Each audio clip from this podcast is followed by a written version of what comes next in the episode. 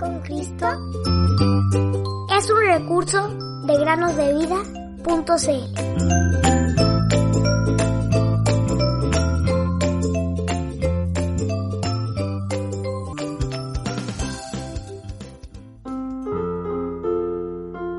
Jesús puede también salvar perpetuamente a los que por Él se acercan a Dios, viviendo siempre para interceder por ellos. Hebreos 7:25 Muy buenos días queridos niños, bienvenidos a otro día más para meditar en el podcast Cada día con Cristo. Ya estamos finalizando una semana más y qué mejor sino meditar en la palabra de Dios. El miércoles pasado aprendimos que cuando Isabel I fue coronada reina de Inglaterra, ella recibió una Biblia.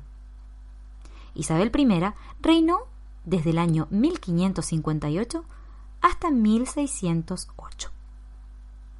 Pero tal vez poco hablamos de lo que significa una coronación, ¿cierto?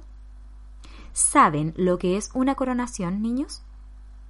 Bueno, claramente, como la palabra lo expresa, es una ceremonia en la cual se le coloca a la persona que va a reinar la corona para ornamento de su cabeza y como señal del inicio de su reinado o gobierno.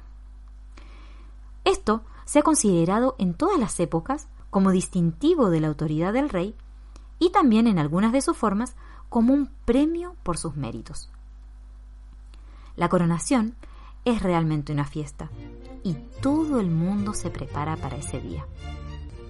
Cuando Isabel II fue coronada reina en el año 1953, los preparativos empezaron muchos meses antes y realmente fue asombrosa la cantidad de personas que asistieron para ver a la reina coronada. Hubo desfiles con carrozas y carruajes arrastrados por caballos, muchísimos invitados y gente que se amontonaba en las calles para ver todo el maravilloso despliegue.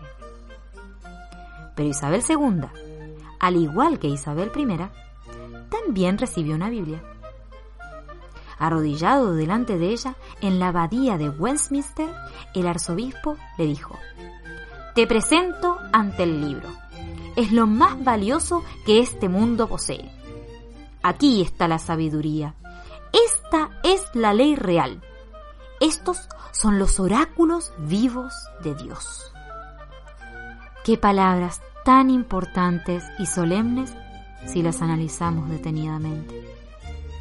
Estas fueron oídas no solamente por los cientos de personas que estaban en la abadía, sino por miles de millones de personas en todo el mundo que estaban escuchando por la radio o mirando la ceremonia en la televisión, ya que fue la primera en ser televisada. Cuán importante es que valoremos estas palabras con el corazón, pensando muy bien en lo que significan. ¿Y de qué manera podemos llevarlas en nuestro corazón si no es leyendo y aprendiendo de memoria tantos versículos de las escrituras como podamos? Solo así los atesoraremos para siempre en nuestra mente y en el corazón. Hijo mío, guarda mis palabras y atesora mis mandamientos dentro de ti. Proverbios 7.1. Sin la Biblia, no sabríamos nada acerca del verdadero relato de cómo Dios creó al mundo, nada acerca del nacimiento, la muerte y la resurrección del Señor Jesús. Y no sabríamos que nuestros pecados pueden ser perdonados por creer en Él. Maravillosos son tus testimonios, por lo que los guarda mi alma. La exposición de tus palabras imparte luz, da entendimiento a los sencillos.